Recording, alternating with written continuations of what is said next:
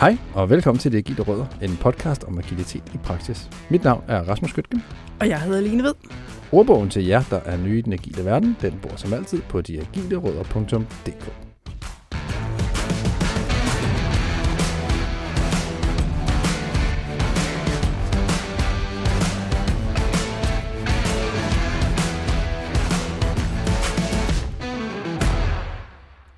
Line, vi kommer ind på måske nogle nye begreber i det her afsnit omkring det agile. Hvad, hvad, hvad har vi snakket om? Vi kommer ind både på nogle rigtig gode gamle traver, og så ja, så er der nogle, hvis de ikke er nye, de begreber, så er de måske lidt tekniske. Hmm? Så måske kræver de en lille indflyvning. Hmm, øhm, ja, altså de der gamle traver, altså vi taler om, vi taler PO, vi taler Scrum Master, det er jeg ret sikker på, det behøver vi ikke rigtig forklare nogen. Nå. Ellers så, så bliver jeg simpelthen bare nødt til at slå det op i, i ordbogen. Men øh, vi får nogle tekniske eksempler. Og der ryger nogle øh, ord igennem luften omkring test, altså en automatiseret test og unit-test. Og nu er jeg jo altså helt officielt ikke udvikler, så jeg undskylder på forhånd, hvis jeg ruder mod noget, der er helt skævt her. Men jeg prøver sådan en mere blide forklaring på de her tests. Det, at, altså, det handler jo simpelthen om at teste koden. Mm. Og finde nogle forskellige metoder til at kvalitetssikre sin kode. Og det er simpelthen det, vi snakker om. Og det kan man så gøre på forskellige måder. Ja. Det er der, alle de der testbegreber kommer. Og så er der også de her dejlige ord, teknisk gæld og refakturering. Mm. Øhm, og igen, jeg er ikke udvikler, men altså, det, det er, vi er ude i noget kvalitetssikring, der handler det som om at blive ved med at bearbejde sin kode, blive ved med at skrive den om og forbedre den, og måske også rydde op efter sig selv. Altså, jeg tror, at sådan mere dagligdags eksempel vil være noget, eller altså en eller anden, øh, måske en forretningstype kommer, det er meget vigtigt, det skal igennem, kan du ikke lige lave et hack? Og så skal man først øh, lægge bånd på sig selv, for ikke at varpe vedkommende ind på siden af hovedet. Og så siger, hvis det virkelig er så vigtigt, jo, jeg kan godt lave hacket, men så skal jeg også have tid til at rydde op bagefter. Og Yes. det, der rydder op bagefter, det er refakturering. Jeg håber, at den forklaring fra den daglige dag kan bruges. Det lyder meget fornemt. Det håber jeg.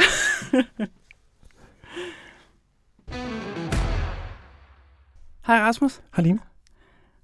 Jeg er spændt på den her episode, fordi jeg ved ikke så meget om gæsten, Nej. men jeg ved så meget, at vi måske bliver forvirret, for hvis jeg ikke tager meget fejl, så hedder han også Rasmus. Ja, lige præcis. Lige Ja, præcis. ja. Det skal nok uh, gå galt. Heldigvis er vi ikke, uh, tiltaler vi ikke hinanden ved navne, når vi sidder her. Nej, Men det er ellers så kunne det være, være spændende. Men Ja. du har ret. Du har ret. Han hedder Rasmus. Han Ja. hedder faktisk Rasmus Thorup Windfeldt. Og uh, han er han, han er en med fokus på produkterne. Uh. Ja, se, der starter vi jo godt sted. Ja, det vil jeg sige. Men han arbejder som leder i Top Danmark.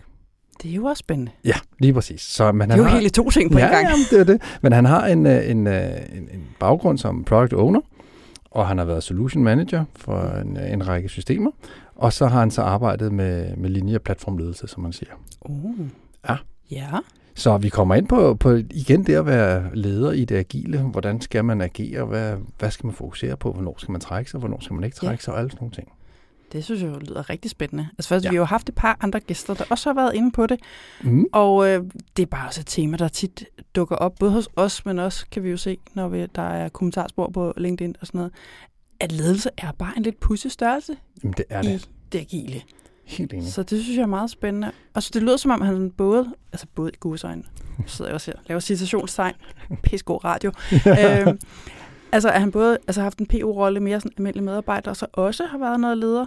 Ja, men lige det synes jeg præcis. er lidt interessant. Ja, men lige præcis, og man kan sige, det, det som måske adskiller sig lidt fra nogle af de andre, vi har haft inde, det er, at han har været med til agile transformationer i- i startup tidligere, og har Åh. arbejdet med agilitet i mange år. Ja. Så han kommer med en agil baggrund ind og bliver leder. Mm. Og der er det jo lidt spændende at se, hvad er det så for en tilgang, han har taget Ja. til det, og hvad er det så for en rolle, han har ligesom givet sig selv i den her agile verden Ja. som leder.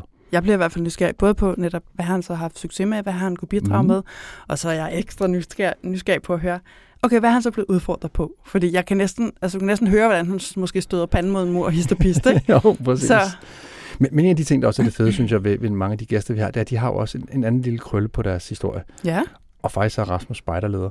Ja. Og der er jo også noget med at motivere folk og få guidet folk og, og Ja, så videre. da. Så det tænker jeg også, vi måske kan få noget, noget godt ud af. det tror jeg da bestemt. Mm. Vi begynder at blive øh, meget alsidige her i de Jamen, gilde røde. absolut. Nok, altså, sidst havde vi noget whisky. Ja, ja, Altså, præcis. kom ikke her. Nej, nej, nej. Lige præcis, lige præcis. Så det, jeg tror, det bliver godt. Det tror jeg også, det lyder spændende. Skal jeg løbe ud og se, om man er klar? Afsted med dig. Fedt. Vi er klar med vores gæst lige om lidt. Men inden da har vi en opfordring til jer lyttere. Line agilitet. Hvad er det? Jeg skulle til at sige, det må guderne der vide. Jamen, det er jo så mange forskellige ting. og jeg tænker, vi har haft så mange gode gæster inde, som har haft deres bud på det. Og spørgsmålet er jo, altså, på, på den ene side, så sidder vi jo og taler, som om vi alle sammen ved, hvad det er. Mm. Og som du siger, samtidig har man måske fornemmelsen af, at der om ikke andet er forskellige opfattelser af det. Ja. Så hvad er det egentlig? Præcis. Ja. Og der er sikkert helt sikkert mange, der siger, at det er jo bare lige at læse manifestet, så har I det hele. Og nu kommer jeg jo til at sige, at det må guderne vide. Men jeg tænker jo, Mm. og det ved jeg, du også tænker, det må vores lyttere da vide. Perfekt, helt sikkert. Så kære lyttere, vi har en plan. Fordi i 2023, så skal vi jo selvfølgelig gå i luften med en sæson nummer 4. Og vi er simpelthen blevet enige om, at vi laver et særafsnit, som handler om, hvad hulen er. Agilitet. Og vi vil have jer i radioen. Så, vi vil gerne høre fra jer. Og her er, hvad I skal gøre. I skal tage jeres telefon, og så skal I indtale.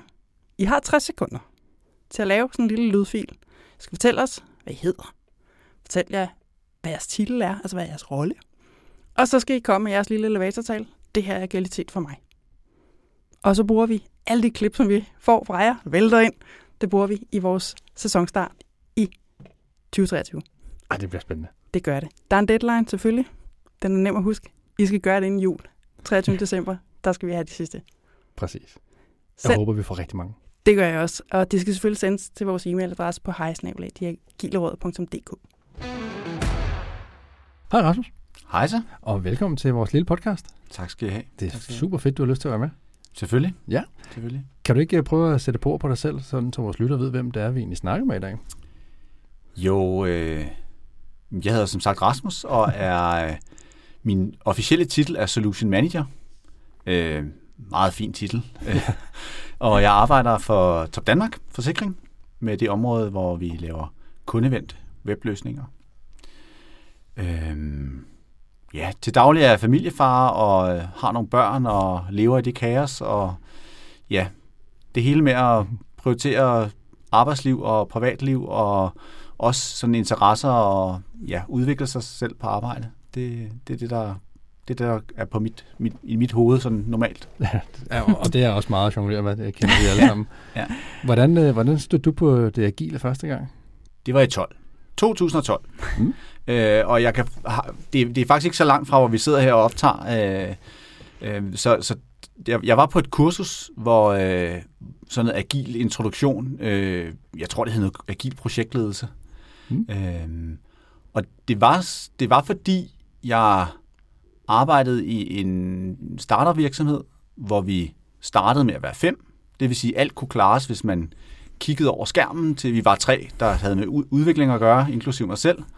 Så, så vi kunne ligesom klare alt der, og, og så blev vi større, og på det tidspunkt var vi vel, ja, vi var en 80 stykker, hvoraf mm, 25 sad med softwareudvikling.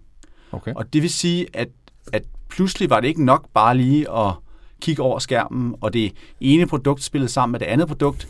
Så jeg kunne godt se, at, at vores øh, leverancehastighed blev lavere og lavere. Så jamen så, øh, jeg kan faktisk ikke huske, hvem der introducerede mig til det, men jeg havnede i hvert fald på det kursus og kom hjem op til den hellige ild.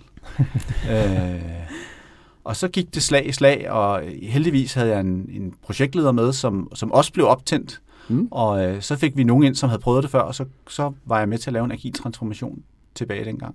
Hvad- Oh, ja, undskyld. Kør bare. Vælter over hinanden med spørgsmål. præcis. Hvad gjorde det så, da I øh, altså, fik den ild der ind i øh, den startervirksomhed?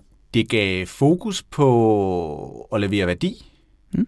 øhm, og faktisk også at gøre det, altså den, ja, en meget klassisk dyd, og nu- her, når jeg kigger retrospektivt i det, så er det jo sådan super åbenlyst, men altså det at lave, lave små releases og små værdiskabende releases, så kan man sige, at vi indførte Scrum, og Scrum fikser jo ikke alle dine problemer, men det er ret godt til at sætte spotlight på, hvad dine problemer er. Så, så vi, vi fandt ud af, hvor vi havde nogle bottlenecks, og hvor vi havde problemer, og så videre. Så, så, så det, var, det var rigtig godt, og der var også nogle, nogle ildsjæle, som gik øh, skridtet videre og begyndte at bruge personas og så videre. Så, så hele det at tænke kunderne tættere på øh, IT-udviklingen, øh, det, det, det var noget af det, som, som øh, agilitet og, og hele den rejse gav os. Arbejder du som, som projektleder eller som Scrum Master i det setup? Øh, ingen af delene. Nej. Jeg var... Øh, min, min titel var team lead. eller gruppeleder, tror jeg det var. Mm. Øh, og det vil sige, at jeg havde ansvaret for et team på en 5-8 medarbejdere, øh, og så skulle vi jo bruge, bruge nogle product owner, og der blev jeg så en af dem. Øh, jeg, det, var lidt, det var lidt i en erkendelse af, at, øh, at jeg nok fandt ud af, at jeg aldrig blev verdens bedste softwareudvikler. så øh, hvad skulle jeg så give mig til? Og jeg synes, jeg er rimelig god til at motivere andre. Øh, og så, øh, ja, så tog jeg rollen som product owner, så jeg var faktisk øh, linjeleder for folkene, og også product owner for folkene. Plus jeg også var product owner for nogle andre nogen, som jeg ikke var linjeleder for. Så det var en, det var en spændende, en spændende ting der. Var der forskel på de to så? Altså at være dem, du havde medarbejderansvar for, og så de andre, hvor du bare i godsøjne var, var product owner? Nej, jeg, det, var, det, var, det var den samme person, jeg var. Øh, og og der, jeg, jeg, jeg blev ikke opfattet forskelligt, ja. tror jeg, øh, afhængig af, om det var dem, jeg var linjeleder for, eller dem, jeg var product owner for, eller dem, jeg var begge dele for. Jeg er også bare nysgerrig, altså jeg spørger bare, det gør man jo nogle gange ud fra sin egen navle, ikke? Mm. Øh, hvor jeg er med sidde i en Scrum Master-rolle, både altså, med og uden personaleansvar. Ja. Og jeg kan faktisk nogle gange savne personaleansvaret, når jeg sidder i en rendykket Scrum Master-rolle. Også nu, hvor jeg så er freelance-konsulent, hvor man jo sjovt nok aldrig har personaleansvar. Ja. Og det er simpelthen, fordi jeg føler, at der i personaleansvaret ligger der også carte blanche til at komme bare lidt tættere på medarbejderne. Det forsøger jeg stadig at gøre som Scrum Master. Mm. Er som om, der lige mangler det der sidste skridt, hvor man også kan gå ind og altså være med til at tage nogle beslutninger omkring personer, hjælpe personen med at tage nogle beslutninger, vente uddannelse, udvikling osv. Der er lige et eller andet der, jeg, der er nogle gange, jeg bare sådan, åh, er der ikke nogen, der kunne give mig, give mig det der band, så jeg også kan det?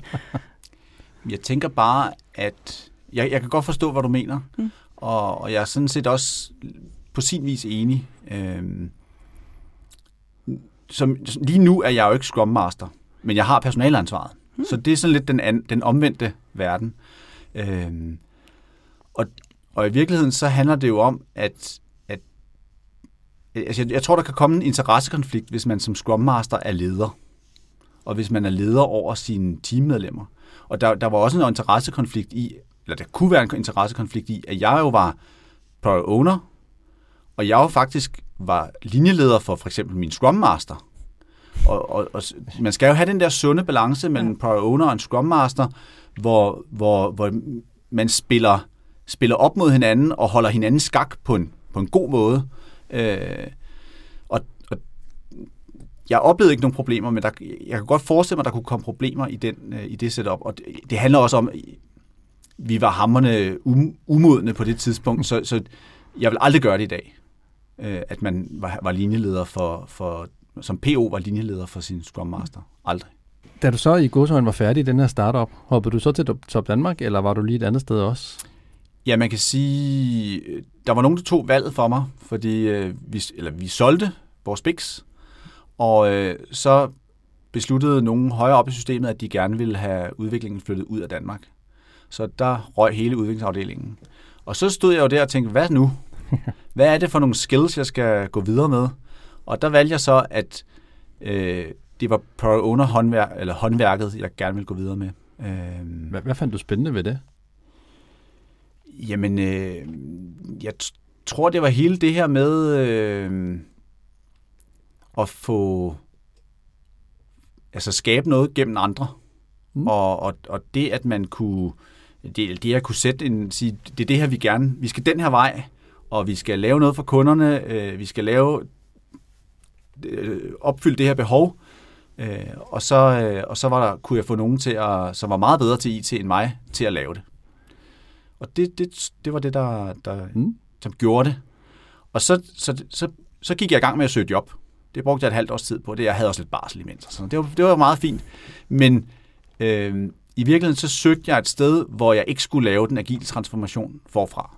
Og der var flere steder, og så blev det så nogle gange rådet tilfælde, og så blev det Top Danmark, og der blev jeg så product owner. Så, så jeg vidste nul om domænet, øh, forsikring, og ja, havde min product owner-taske med. Når jeg er ude hos kunder og snakker med alle mulige andre lidt omkring product owner-rollen, så spørger alle mig egentlig, tror jeg set, hvor meget skal man vide om det, man sidder og arbejder med som PO? Altså mm-hmm. kan, man, kan man komme ind og bare have en lille smule forstand på det agile, og så tillære sig øh, domænet, eller at, skal man vide lidt omkring det, man nogle gange skal sidde og lave visioner for? Mm. Det skader ikke. det skader nogle gange at vide for meget. Øh, men, men jeg mener, at hvis, hvis man har det rigtige team, og med, det kan være med UX'er, det kan være med business analyst, forretningsspecialister, øh, og de rigtige personer, som ved dybt om det emne, eller det, det forretningsområde, så mener jeg, at man kan komme rigtig langt bare med sin product owner-taske. Hvordan kan man vide for meget? Jamen det er, hvis man øh, sådan ligesom bliver, bliver sovset ind i, øh, jamen om det, om vi, det, det, kan vi ikke, det kan ikke lade sig gøre, fordi vi har også alle de her regler, og mm. lad os, øh, sådan, vi, har, vi har altid gjort sådan og sådan, og det vil, det vil kunderne nok ikke have. Og, altså alle de, altså, jeg har hørt dem tusindvis af gange, og jeg har også hørt mig selv sige dem, så det, det kan nok ikke lade sig gøre der. Og, og så, så kan man meget hurtigt blive en begrænsning for sig selv og for sit team. Kan man gøre noget for at modvirke det så, så man stadig har den der åbne nysgerrighed, som jeg i hvert fald synes, jeg hører dig efterlyse det der? Uha. Altså i, i virkeligheden, så, så tænker jeg, at det er sundt som product owner at, at skifte job. Og det er ikke, fordi jeg nu skal opfordre alle mine product owner-kollegaer til at skifte til et andet job, men, men i hvert fald øh, måske skifte fagområde inden for, for mm. samme virksomhed. Øh, det, det, det, det har jeg selv gjort, øh, og, og det, det var angstprovokerende, men, men også vildt fedt. Og så startede jeg ligesom forfra på ikke at vide noget. Ja, og man kan jo også mange gange, når man kommer ind udefra, netop stille nogle spørgsmål, altså nogle i god så en dumme spørgsmål, for at få en masse viden, som, som man ikke har. Og på ja. den måde måske sætte sig selv lidt i stilling til, til succes. Det, det er helt rigtigt. Øh, så, så ja, jamen, jeg, jeg, tror, at, øh, jeg tror godt, at man, kan, man skal tænke jobrotation, øh, også internt. Det lyder som om, du så har fået en del nye produkter i hænderne. Har du nogle gode tips til, hvordan man så hurtigt sætter sig ind, altså sætter sig nok ind i, til at kunne går ordentligt ind i product owner-rollen? Mm. Jamen, det handler om at omgive sig med de rigtige folk. Fordi, altså, jeg er, jeg er typen, der, jeg bliver ikke specialist i noget som helst. Nogensinde. Øh, så, så hvad hedder det? Jeg, jeg skal jo have en lille smule viden fra alle de specialister inden for et eller andet område, som jeg kan omgive mig med. Øh, så så det, det handler i virkeligheden om at, om at lytte til dem, der ved noget. Og så igen, ja, stille de dumme spørgsmål, som du sagde, Rasmus. Det, det er ret vigtigt. Og øh, ja, det, det kan man nogle gange gøre, hvis man ikke ved så meget til at starte med. Ja. Jeg tænker også, altså det er jo lidt det, som du er inde på, altså stakeholder management, det er jo kommet ud og få snakket med nogle mennesker, altså man skal være forholdsvis ekstrovert, tænker jeg, som, som PO, netop fordi man skal mm. ud og have fat i en masse mennesker rundt ja. omkring i forretningen. Ja. Og så, og så lige præcis på stakeholder management, der Altså nu, nu skal jeg, det er ikke fordi, jeg skal øh, række ud efter de, eller slå ud efter de PO-kollegaer, jeg har, der kommer fra forretningssiden, men nogle gange, så, øh, så oplever jeg, at, at den der PO-bro, som som man jo er, mellem IT og forretning, den kun går den ene vej.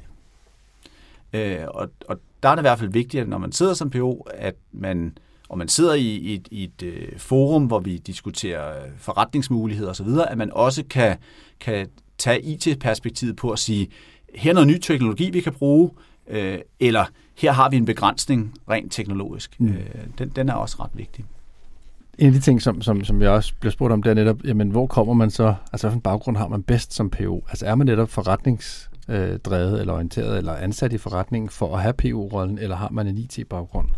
Og det lyder lidt som, at du siger, jamen man skal kende lidt af begge verdener. Ja, og jeg kender øh, rigtig, rigtig mange rigtig dygtige PO'er, og deres baggrund er vidt forskellig.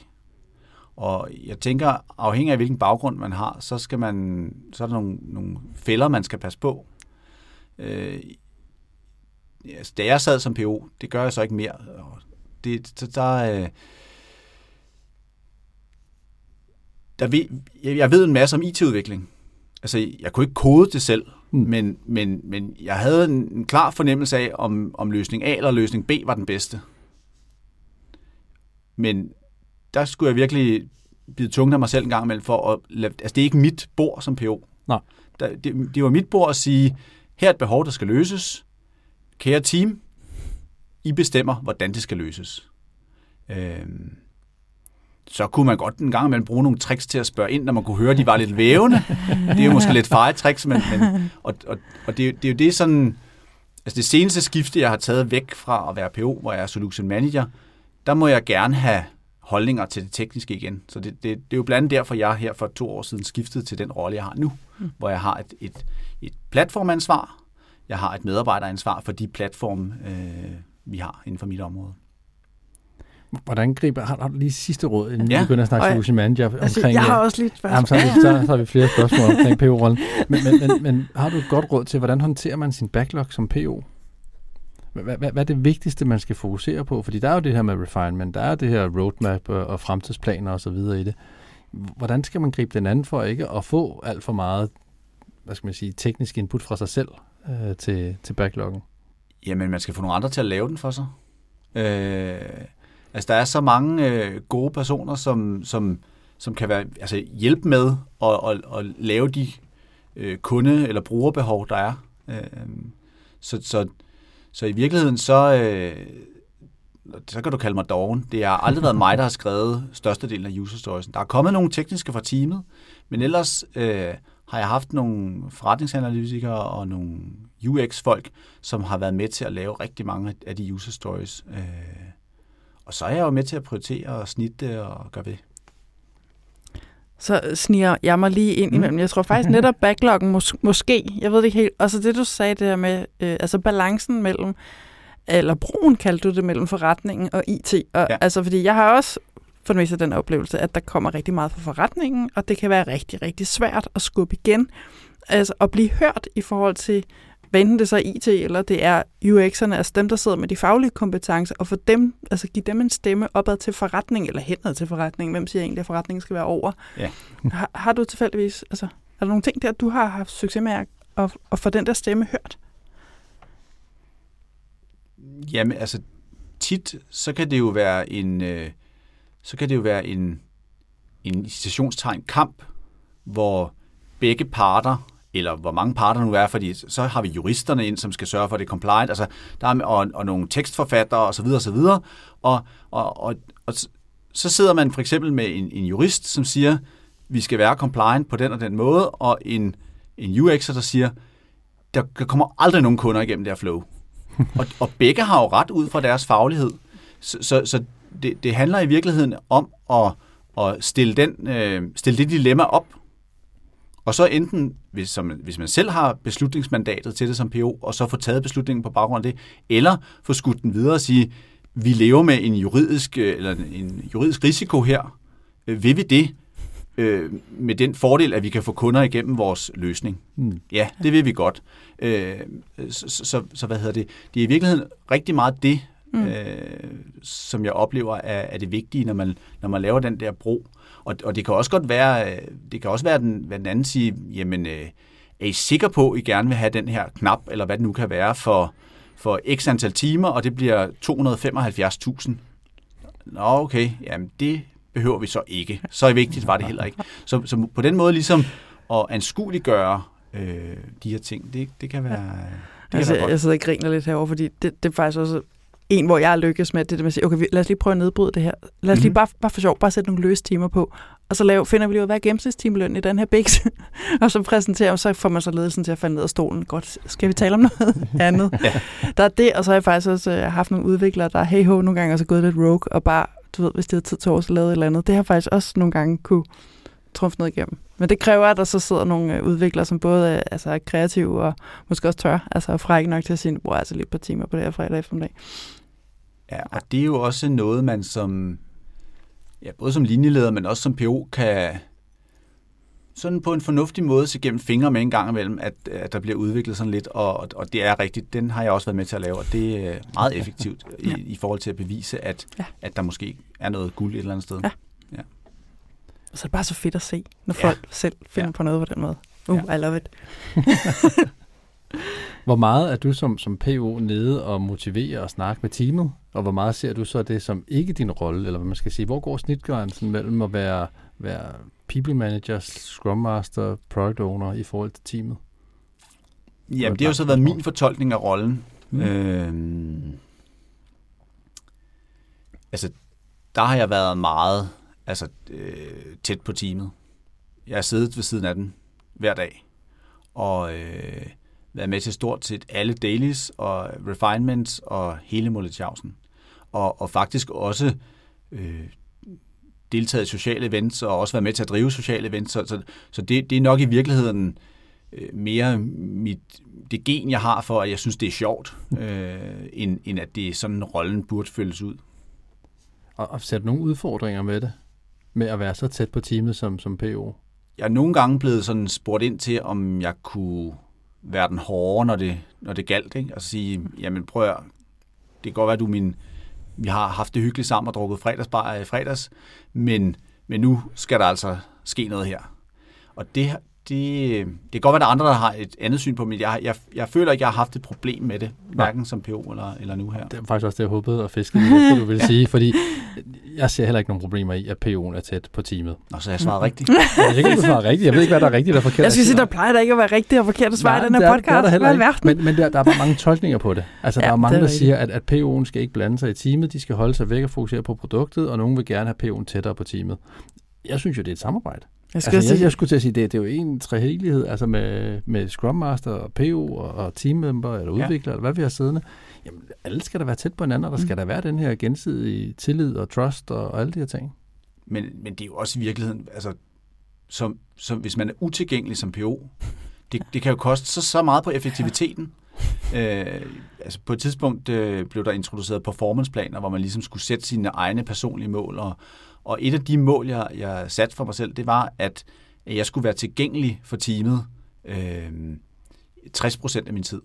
Det betød ikke, at jeg skulle have FaceTime med, med, med teamet 60% af min tid, men det betød, at jeg så inden for, for 5-10 minutter øh, kunne komme i tale og få løst et problem, hvis der var et eller andet prioriteringsmæssigt problem. Ja.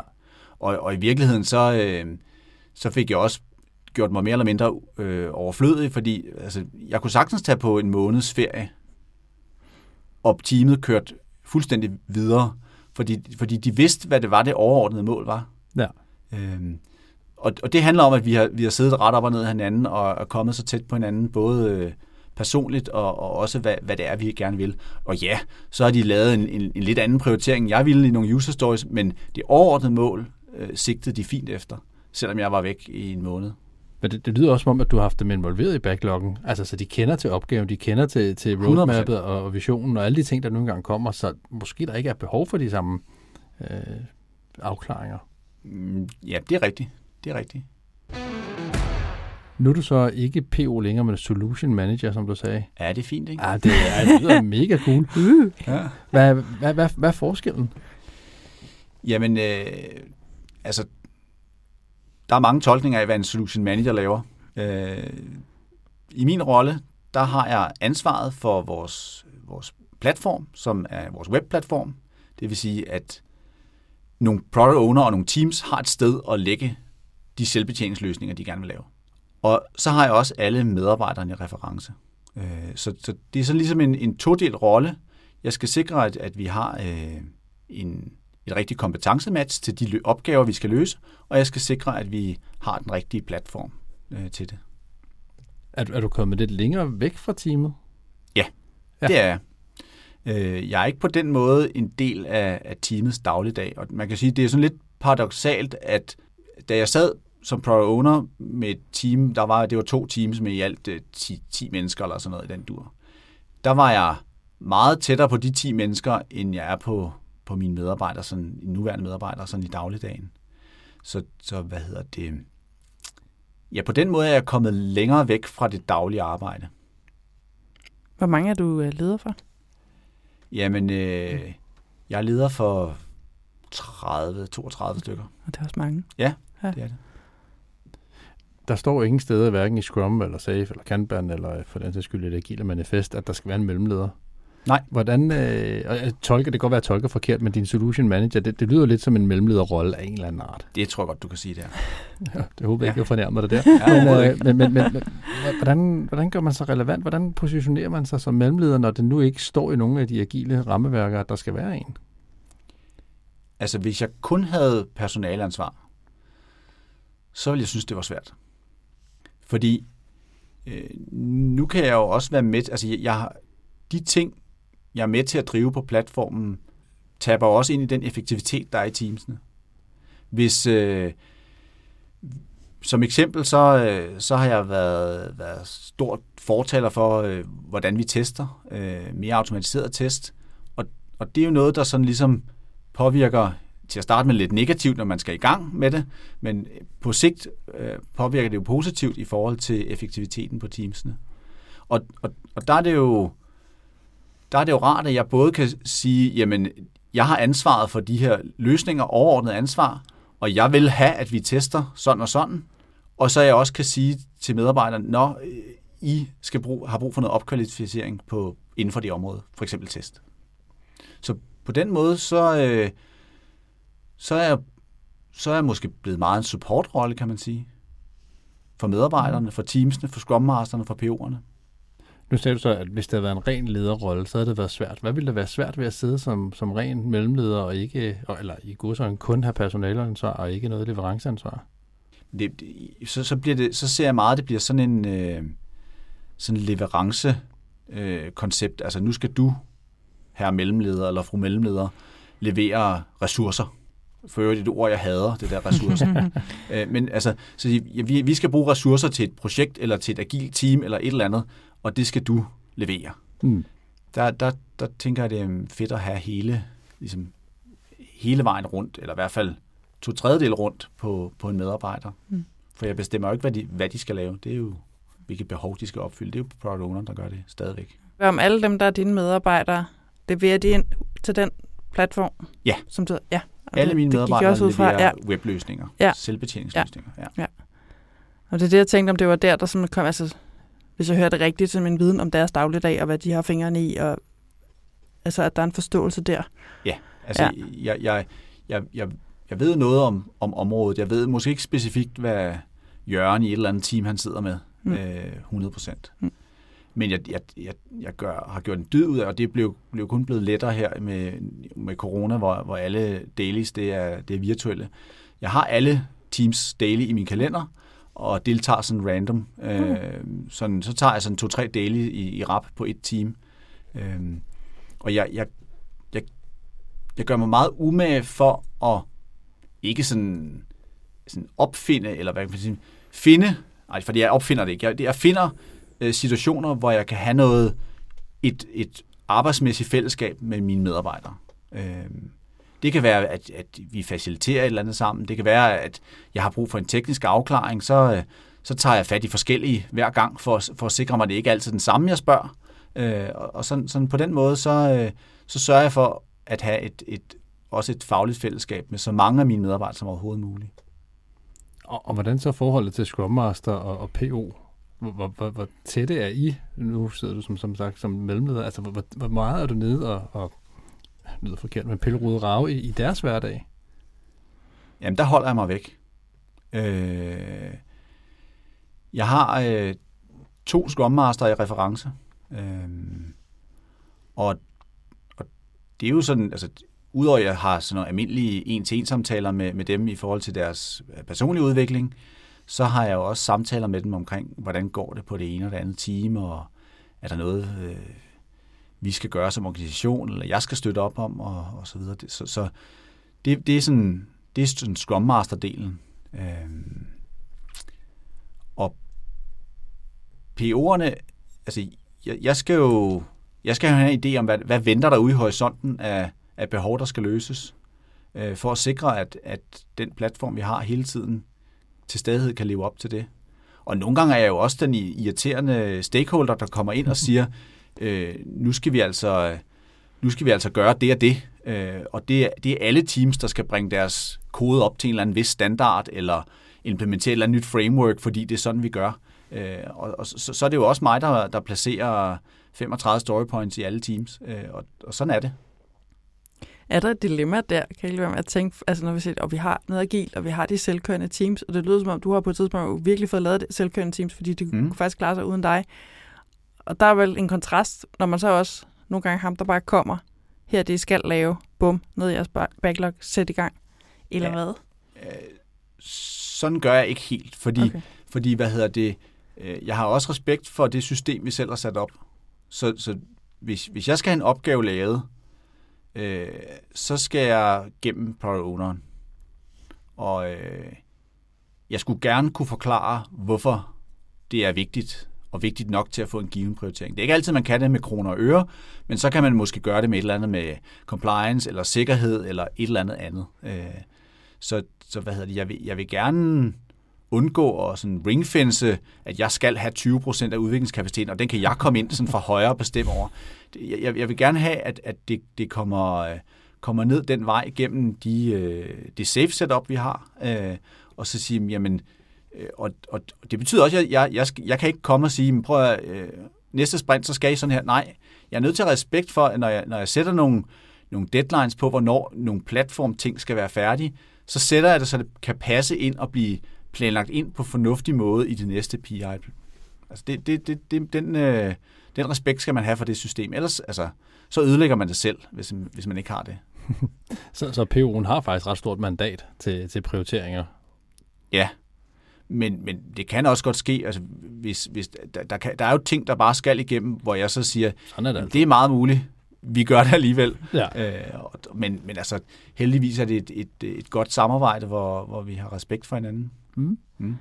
Hvordan, med, hvordan så med, med samspillet mellem, tænker jeg, altså vi var lidt inde på det tidligere måske, med omkring som Scrum Master, altså hvis du ikke har mandatet til ligesom at være personalleder over dit team, så, ja. du, så har du behov for, at der sidder en personalleder et eller andet sted øh, og er med på sidelinjen, tænker jeg. Hvor, hvor, meget, hvor meget går til de, de ansatte i teams, så går de til Scrum Master, og hvor meget går de til dig? Altså typisk så går de til Scrum Master, når det er noget teamrelateret. Det er der ikke nogen, der... Det, det er ikke, der, der bliver, er jeg sjældent første stop. Hvis noget teamrelateret går i, i hårdknude, kan, hårdknude, kan det godt være, at de kommer til mig. Eller at Scrum Masteren tager fat i mig. Det, det er rigtig fint. Men, men så det, det er typisk, hvis det er noget individbaseret, så kommer de til mig. Og det lyder jo egentlig også som et meget sundt setup, tænker jeg. Mm. Ja, der, især hvis der er et tæt samarbejde, fordi det er så det, jeg har synes, der nogle gange har manglet, at hvis der egentlig har været en, en leder et sted, som så har haft det, eller der er der jo altid en personalleder, hvis vedkommende ikke er tæt på hverken mig som Scrum Master eller på teammedlemmerne, så bliver det en mærkelig konstruktion. Ja. Altså, altså det der lyder som om, jamen I har faktisk et tæt samarbejde. Så tænker jeg, ja tak. Problemet er, at det der med sådan, det ved ikke, bobber rundt, sådan en eller anden underlig atmosfære ting, hvor man ikke kan få fat i vedkommende, så bliver det lige meget. Ja. Eller det bliver meget svært så også at være Scrum Master til ordentligt ansvar for både for teamet og for medlemmerne. Ja, det, det, det er rigtigt. Jeg har også tit lavet sådan nogle joint venture med, med en Scrum Master. Vi har haft et eller andet mål, vi skulle igennem med år, år for teamet, øh, som, som vi blev enige om. Så kunne jeg komme øh, og være ham med stjernen, stjernerne på skuldrene og sige, det er vigtigt, at vi gør sådan og sådan. Øh, og, og, og Scrum Masteren kunne ligesom tage den der anden approach til, jamen, hvordan øh, løser vi det behov, Rasmus har for sådan og sådan. Det, nogle gange var det måske, altså det, det var lidt kalkuleret. Det er ikke sådan, at vi, vi går og snyder vores teams. Det er på ingen måde. Men, men, men, men man skal også være bevidst om sin, sin rolle i det her setup. Og der skal, ja, det, jeg mener, det er farligt, hvis, hvis Scrum Masteren er sådan en, der bestemmer. Så, så hvis der var et eller andet behov for, at der skulle bestemmes noget, så kunne jeg godt blive hævet ind af en Scrum Master efter aftale og sige, øh, det er det her, du bestemmer. Ja, det er det, jeg bestemmer. Og så skommasteren stadigvæk kunne beholde sin uskyld, eller hvad man skal sige, ikke? Øh. Altså, altså med farfar at afsløre for meget om, hvordan det, jeg opererer, men altså lobbyarbejde er en ting, der står på min liste. 100 Altså, og sige, hvis man ikke som Scrum Master løber rundt i kulissen og prøver at trække alle mulige tråde, så vil jeg våge påstå, så passer man ikke sit arbejde. For det bliver man nødt til at, at altså, som du siger, man kan stadig være ærlig og åben, ikke? og man, nej, men det behøver ikke betyde, at man trækker øh, ting ned over hovedet på folk. Men nogle gange har man brug for en allieret eller to, når man går ind i et møde. Ja. Altså, sådan fungerer mennesker. Ja. og samtidig beholde sin, jeg vil ikke bruge autoritet, men i mange bedre ord, altså autoritet over for teamet, altså den der trust, som der skal være til teammedlemmerne, ja, ja. uden at man bliver den der øh, bise, der står og råber og skriger over hjørnet som, som Scrum Master, fordi du, det, er jo, det er jo nursing, altså det er ja. jo servant leadership, det er mm. jo oh, alle de bløde ting, som man også som Scrum Master skal, skal fokusere på. Ja. Og det, og det er faktisk, for at gå lidt tilbage til, hvor vi startede, det er faktisk der, derfor, jeg tror, at det øh, kan være problematisk, hvis man er linjeleder og Scrum Master samtidig. Mm. Mm. Det kunne jeg godt forestille mig. Du har også fortalt, at du har en baggrund som spejder. Ja, det er rigtigt. Og, og det, det, er jo, det synes jeg er fint, og det som jeg også til Line tidligere, der må være et eller andet, du kan tage med derfra ind i den agile verden også, fordi der er der noget, i hvert fald må, måske noget servant leadership eller lignende, uden jeg, jeg har aldrig selv været spejder, så jeg ved ikke helt præcis, det, hvad der ligger i, i spejderledet. Men, men, men er der noget, du har taget med fra den verden ind i, i din rolle? Jamen, det er jo sådan, jeg ved ikke, om det har, har så meget nødvendigvis med agilitet at gøre, men øhm, det er mere som min som lederrolle generelt, både da jeg var PO og nu som solution manager, som, som frivillig leder, og det er sådan set uagtet, om det er spejder, eller fodbold, eller håndbold, eller hvad det er, øh, så øh, får du ikke folk med. Altså, du skal have folk med, øh, og du kan ikke bare fortælle dem, hvad de... Altså, beordre dem til at gøre noget. Det kan du ikke. Mm. Så, så skrider de. Så vil de ikke være med i din håndboldklub, eller din spejdertrop, eller hvad det nu er. Så, så, så det med at, at motivere, hvorfor man gør noget, og motivere en retning, og, og faktisk øh, gå forrest, det, det tænker jeg, at, at det, det er det vigtigste, jeg tager med. Og jeg ved godt, det er en anden kontekst, og jeg kan bare fortælle mine medarbejdere, hvad de skal gøre, øh, fordi det, det, det må jeg godt. Men hvor er det da dejligt, at jeg ikke behøver det, og at de, de ligesom øh, følger med i stedet for. Det gør det sjovere for os alle sammen. Ja.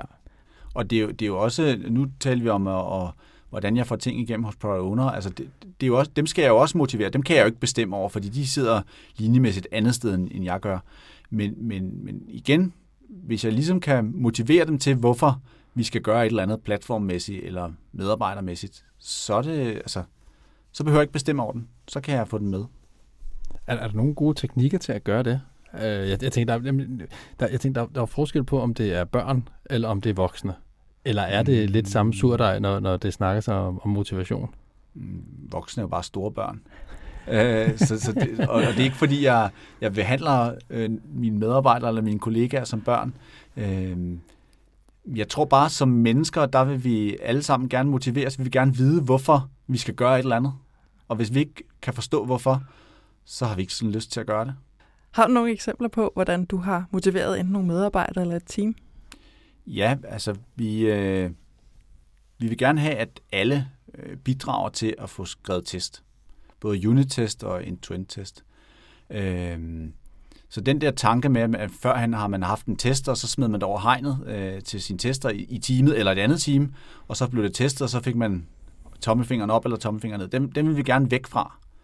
Øh, og, og der har jeg prøvet med et team, hvor, hvor jeg ligesom har havde været inde og, og have nogle sessioner med dem, som, som sådan lidt en sådan sparringspartner eller coach omkring øh, det at teste, antipatterns inden for testing. Øh, jeg tog sågar et kursus sammen med dem øh, omkring øh, behavior-driven øh, design. Øh, og, så, og så kunne vi ligesom øh, diskutere det. Så var vi alle sammen ligesom på, på samme niveau, og der, der var Scrum Masteren også involveret som, som facilitator øh, sammen med mig. Så, så, så der hoppede jeg bare i, i søen sammen med, med teamet. Øh, og det, øh, det tror jeg også har motiveret dem. Ja, så simpelthen, så, ja, som du siger, hoppe i søen sammen med mm. dem, altså møde dem der, hvor, hvor de også måske har nogle udfordringer, mm. og så erkender man måske også selv er lidt udfordret på nogle af stederne, og så gør det til en fælles rejse. Ja.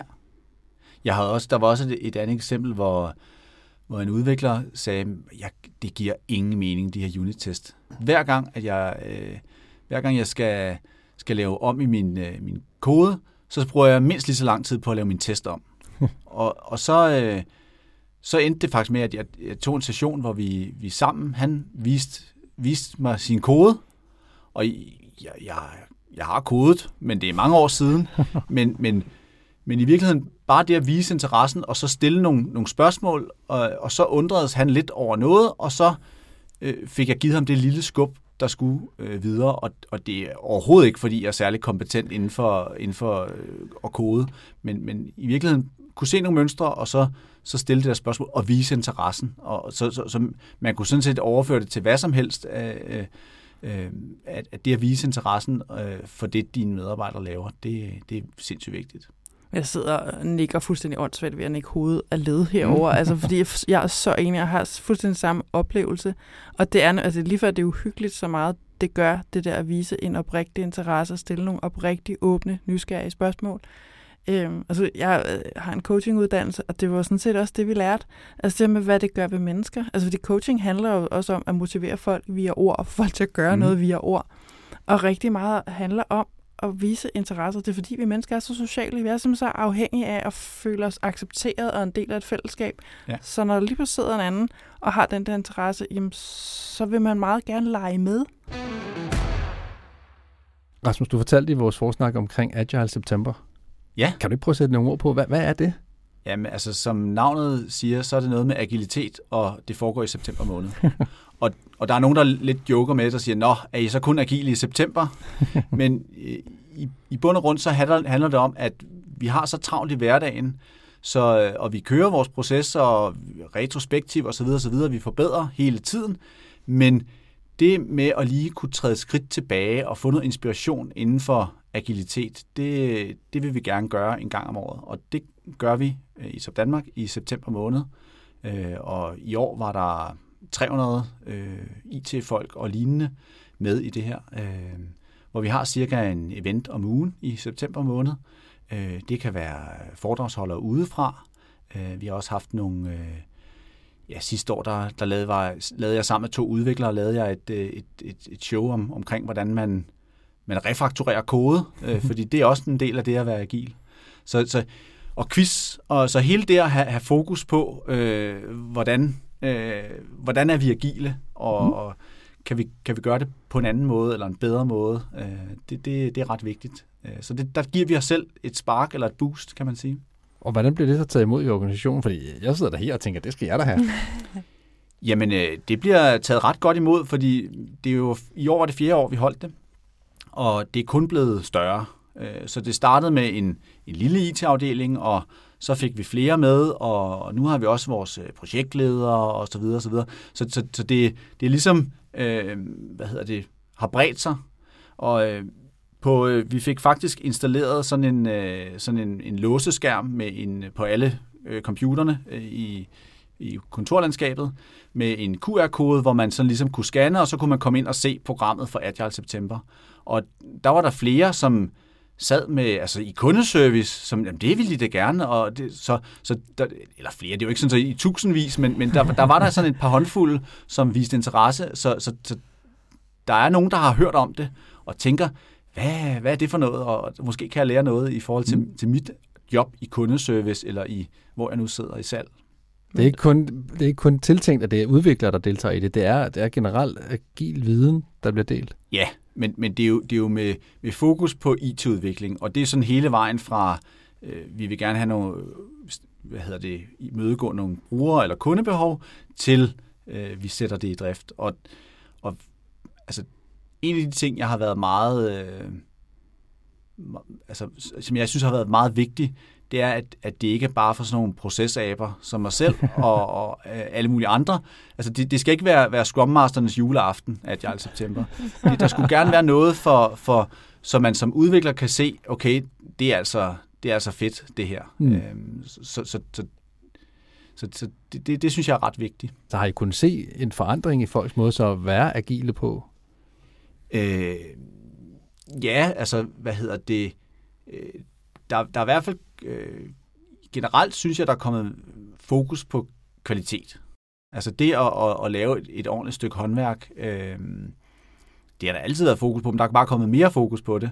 Øh, og at, at det rent faktisk kan, kan gøre os agile, og, og, og sådan, jamen hvorfor gør det os agile? Jo, altså, man kan, altså hvis du kan release øh, ofte, uden at, at det koster dig noget i tid, jamen øh, så, øh, så, så gør det dig agil. Og det handler jo alt om øh, at, at lave test. Det handler om at sige, jamen nu, nu forstår jeg, hvorfor at det er, at vi skal bryde de her stories ned. Øh, det, det, er, det, det er det, der er med til at gøre os effektive.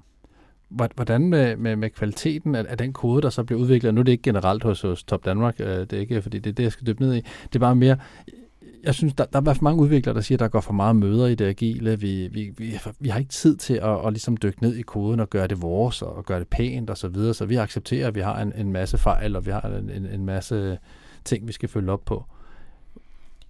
Hvad tænker du om udviklingen i dag? Er der gået for meget agilitet i, i processerne? Jamen, det, det kommer jo an på... Øh, der, der tænker jeg i virkeligheden, at det er handler om et, et, et godt og sundt forhold mellem Scrum Master, PO og team. Fordi øh, hvis du har en, en for svag skommaster og måske også et for svagt team, så kan de ikke stå mod en PO, der kommer og siger, at vi skal have alle de her forretningsleverancer nu og her. Så, så kan man ikke som team øh, sige, ja, det kan godt være, at du gerne vil have det, men er du klar over, hvor meget teknisk gæld du laver? Øh, øh så, så, så hvad hedder det? Det, det er i virkeligheden at, at have den rigtige balance der. Øh, og, og man, skal som, man skal som PO kunne give den fuld smadre på at kræve, at man vil have alle mulige forretningsting løst. Okay. Fordi man skal kunne stole på, at teamet sparker fra sig sammen med deres Scrum Master, hvis man øh, er ved at proppe for meget ned i maskineriet. Mm. Har du nogle gode tricks til, hvordan man sparker teknisk gæld og refakturering, altså tid og rum til det, ligesom tilbage til product owner eller til forretning, hvor pokkerkraven nu kommer fra? For det er den, jeg synes er sværest. Jamen altså, øh, alt har en værdi. Øh, det koster at have teknisk gæld. Mm.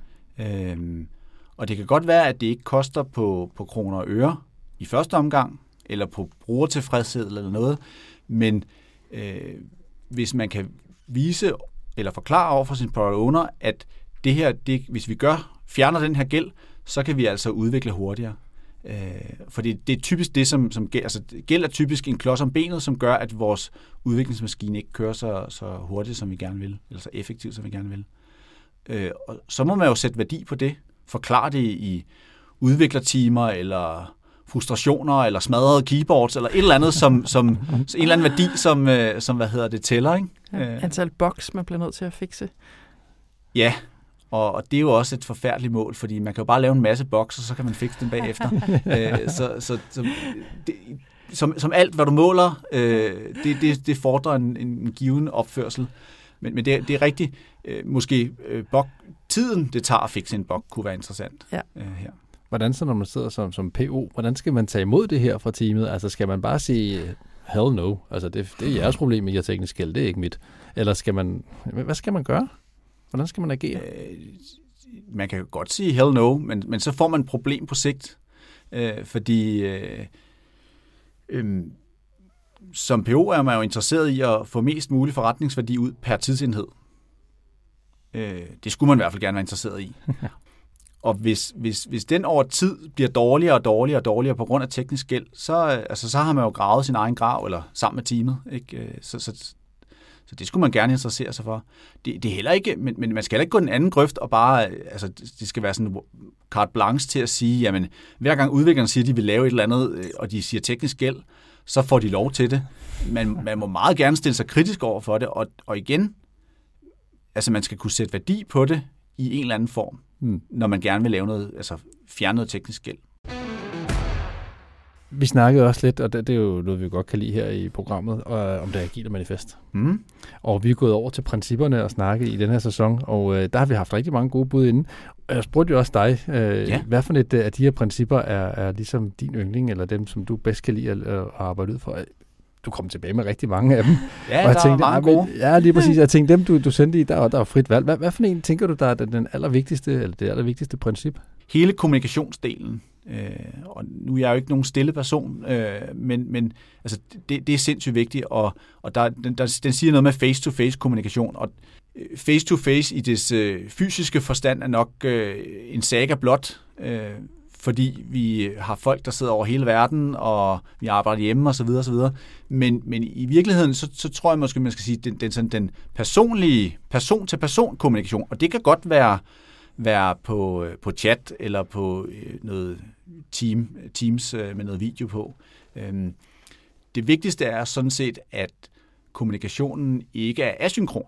Altså øh, lige så snart du begynder at gå på mail, øh, så falder værdien af kommunikationen drastisk. Altså, så, så chat, og, og sådan, sådan det, men også kommunikation over skrivebordet, det er også værdifuldt. Så, ja. så det, det, altså, jeg ringer hellere, end jeg skriver. Ja, altså, apropos som du siger, hvis man sidder på videomøde, så tag nu det der Teams-kald.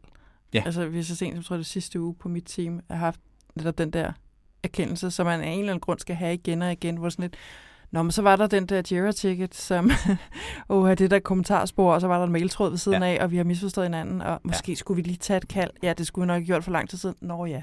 Ja, det er rigtigt. Man, man kan klare utrolig meget på et kvarter.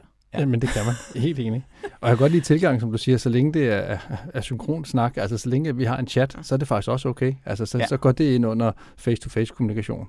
Ja, og, og hvis, vi, hvis vi kender hinanden personligt øh, fra og har mødtes fysisk mange gange på arbejde, så kan man også få noget af den personlighed og, og det, det, som man ellers øh, giver via kropssprog og mimik, det kan man også få ind i en chat med, ja, jeg ved godt, at jeg er lidt gammeldags, men animated gifs og, og smileys og så videre. Jeg det, Rasmus. Tak. ja, tak. Det er, det er vi nogen, der stadigvæk bruger. Ja, jeg har også hørt, at det åbenbart kun er meget gamle mennesker, ja, der bruger det. Jeg har bare så. sådan, så er det fordi ungdom ikke har forstået kvaliteten i gifs. Lige præcis. Lige præcis. Rasmus, du skal have tusind tak, fordi du har lyst til at være med i vores podcast. Tak, fordi jeg måtte være med. Hvis der nu er nogen, der sidder derude, der har lyst til at høre lidt mere om Agile September, eller, eller nogle af de andre ting om PO-rollen, hvor, hvor kan man finde dig hen? Hvor kan man få fat i dig? Jamen, øh, jeg tænker, det er sådan en rimelig standardsvar, man kan finde mig på LinkedIn. det, øh, det eneste, der er vigtigt, det er, at hvis man connecter med mig, så, øh, så skal man skrive hvorfor. Mm. Øh, ellers så, så siger jeg nej tak. Øh, men det er god jeg, stil. jeg connecter med rigtig mange, som jeg heller ikke kender på forhånd, og det er kun fedt og kun sjovt. Fedt. Vi skal i hvert fald nok linke til dig, og så må folk jo finde ud af, om de har lyst til at skrive, hvorfor de klikker på dig. Ja. ja. Det kan være, at vi skal skrive det i show Husk nu, Husk. god LinkedIn-stil er at ja. skrive, hvorfor man connecter. Ja. Fedt. Tusind tak, fordi du har lyst til med. Selv tak. Line, vi har sendt Rasmus ud af studiet igen. Ja, den anden Rasmus, den anden fordi Rasmus. du er her stadig, jeg kan jeg se. Det er jeg glad for. Lidt endnu i hvert fald. Ja, jo, ellers tak. ville det være, det ville være en mærkelig slag. altså, jeg tror faktisk også, det ville være lidt kedeligt for lytterne. Bare høre mig sidde og hæve det bævle med mig selv. Vi kan lade det komme an på en prøve. det synes jeg ikke, vi skal. Nej, det er så fint. Line, vores snak med, med Rasmus, er der noget, du er blevet mærke i? Jeg er blevet mærke i rigtig mange ting. Altså, ja. Du kan jo se, at jeg har sådan en notesblok liggende ved siden af mig, det er sådan overmalet. øhm, jeg tror, det jeg synes var allerfedest, altså hvor jeg bare tænkte, det der, det, det æder med mig cool. Altså, jeg kan virkelig, virkelig godt lide, at han lagde vægt på, altså respekt for processen som leder. Ja. Altså, jamen, jo jo, han har jo egentlig det store bad til bare at gå ind og trumfe ting igennem. Men den er med, jeg respekterer processen, jeg respekterer PO, jeg respekterer Scrum Masteren. Øhm, det synes jeg for det første er fedt og dejligt at høre. Og så lød det også samtidig, som om de havde et rigtig godt samarbejde, og jeg tænker også, at det bliver nemmere at have det samarbejde, når man har en altså et daglig kontakt, og respekten er der. Altså man ja. kender hinanden, ja. og så kan det fungere det der. Men altså både respekten og det tætte samarbejde i den der lille træenighed, om man vil, mellem lederen og PO og Scrum Master, den var jeg fan af. Helt sikkert, helt sikkert. Ja. Og så tror jeg måske, de har, de har, jeg ved ikke, om de har løst udfordringen med mellemlederen, men de har fået kommet bud på det, mm-hmm. netop ved at lade mellemlederen være uh, solution manager, altså få noget platformsansvar. Ja. Sådan så, at, at personen rent faktisk også kan komme med ind og snakke noget, mm. altså snakke ja, teknik ja, ja. og snakke øh, fremtidsplaner ja. og visioner og så videre, på et grundlag, hvor at man faktisk, altså fordi mellemlederen har, har som sagt det her platformsansvar. Ja. Og ikke kun kommer ind og har personalansvaret, og, og tror, at man, fordi man har personalansvar, også godt må blande sig ja. i teknikken. Ja. Så en lille ting, jeg blev mærke i, og som synes jeg var lidt sjovt, det med, at han sagde, jamen, at han ligesom gik sådan lidt random på daily droppet ind, så han ligesom sørgede for at komme ind en gang mhm. imellem mm. til de forskellige teams, han havde. Og det kan han bare huske. Vores første gæst, hvor vi også talte ledelse i, uh, i Agile, han gjorde det samme. Ja. Altså han kom ikke, han havde så kun et time, han kom ikke altid med til daily. Han gjorde det en gang imellem. Ja. Synes jeg, jeg ved, om det er sådan et godt råd, sådan hverdagsråd. Hvis du er leder i Agile, så drop ind til daily en gang imellem. Jamen, det er en måde at være synlig på, ikke? Det er det i hvert fald. Og så, så også lige høre, hvad der foregår i teamet, ikke? Og, og bare være fluen på væggen. Altså, ja. ja, ja helt sikkert og fed tilgang som, som PO, synes jeg netop med, med fokus på værdien og fokus på backloggen, men ikke være den PO, der bare sidder og skriver alle user storiesne mm. selv, men faktisk involverer teamet. Det synes jeg er fedt. Ja. Jeg vil sige, han fik faktisk også provokeret mig lidt med den der med, at uh, PO behøver ikke vide noget om domænet. var bare sådan, really? øhm, men jeg synes jo, han fulgte den ret fint op. Ja. Altså, fordi hvis jeg hørte ham rigtigt, altså, så det var det der med, jamen, det vigtige er at bevare nysgerrigheden øhm, og åbenheden, og ikke tro, at man har alle svarene, eller som man det, man sagde, man kører en eller anden rille, om det har vi prøvet, eller om det kan vi ikke, fordi det er det. Ja. Så bevare en åbenhed, og så også, altså med det du siger, det der også, altså give noget ejerskab til specialisterne, dem der rent faktisk ved noget. Så altså, da den vinkel kom med, så var jeg ligesom med på vognen igen. Lige først var jeg også sådan lidt, undskyld, what the fuck, altså. Og, men jeg tror godt, vi kender det alle sammen, det der med, at hvis man har en viden om et eller andet ja. område, og man yes. så lige pludselig begynder at få et ansvar for noget leverance, ja. så baserer man meget af sine beslutninger på sin egen viden. Ja. Så det der med at åbne op og, og ligesom tage imod input andre steder fra, sindssygt vigtigt, og ja. det er uanset, hvor vi sidder henne i verden. Ja. Og der tror jeg måske, det er en fordel, hvis du kommer ind som ny PO på et område, som du ikke kender til. Jo, bevares, du skal selvfølgelig kende processen som, som product owner, hvad er det, der er dit ansvar osv. Og, og jo, du skal nok også kende lidt som IT. Jeg tænker ikke, at, at du kommer ind som sygeplejerske, og så kan du blive øh, en god PO i et øh, database setup, eller hvad ved jeg. Men det med at komme ind i et nyt fagområde, altså inden for IT, og ja. kunne stille de her spørgsmål, vid, altså, fordi man ikke ved det reelt set, og så kunne tage nogle beslutninger. Det tror jeg måske er, er meget sundt. Jamen helt sikkert. Også nu, hvor vi snakker om det, så jeg kommer i tanke om, at jeg har været vidne til eksempler, hvor altså en PO netop også har for stor domæneviden, også for meget domænekunden. Ja. Altså, og der har der så været en kamp med at sige, at det er ikke dig, der skal løse det hele. Altså, Nej. altså du skriver både user stories, og du forsøger også at løse opgaverne. Det duer ikke. Den er svær, ikke? Det, det, det er skidt for teamet, men det er faktisk især skidt for dig selv. Fordi Ja, det er præcis. rigtig meget arbejde. Ja, så en fed tilgang til, til den proces, synes jeg i hvert fald. Ja. Og så var jeg vild med Agile i september. Ja, ja, ja. ja. Altså, jeg kan godt lide, at de som virksomhed tager til sig og siger, at vi er nødt til at, at, at dyrke det agile. Ja. På, altså på andre måder end de øh, seancer, de events, og hvad vi nu er sammen om, se om du kører safe eller scrum, eller hvad de Ja. gør. Men altså ligesom sætter en måned af til det og siger, jamen nu begynder vi altså Mhm. at, at køre nogle øh, aktiviteter og nogle initiativer, hvor vi spreder budskabet. Jeg kan godt lide den der QR-kode, han fortalte om. Altså, at de så på den måde faktisk fik lukket andre ned, fordi det var Mhm. sådan, hvad er det? Nå, det lyder meget spændende. Ja, Så præcis. den synes jeg var ret fin. Ja, netop fordi der, der er jo ikke noget hemmeligt i den måde, som vi arbejder på, Nej. og hvis vi kan motivere og inspirere nogle andre folk til at arbejde i deres område mere agilt, ja. Ja. hvis vi siger på den måde, ikke? Jo. så er det kun fedt. Det var alt for denne gang. Du kan skrive til os på hej eller på LinkedIn, hvor vi har en side, du selvfølgelig meget gerne må følge. Vi bliver rigtig glade, hvis du deler det glade budskab om, at der findes noget, der hedder De Agile Rødder, og det er noget, man skal lytte til. Og så bliver vi også rigtig, rigtig glade for en rating i din nærmeste podcast-app. Og du kan jo som altid finde både os, ordbogen og podcasten på diagilerødder.dk, og alle relevante links fra dagens episode, ja, dem finder du i show notes. Jeg hedder Rasmus Køtgen. Jeg hedder Line Hvid. Vi høres ved.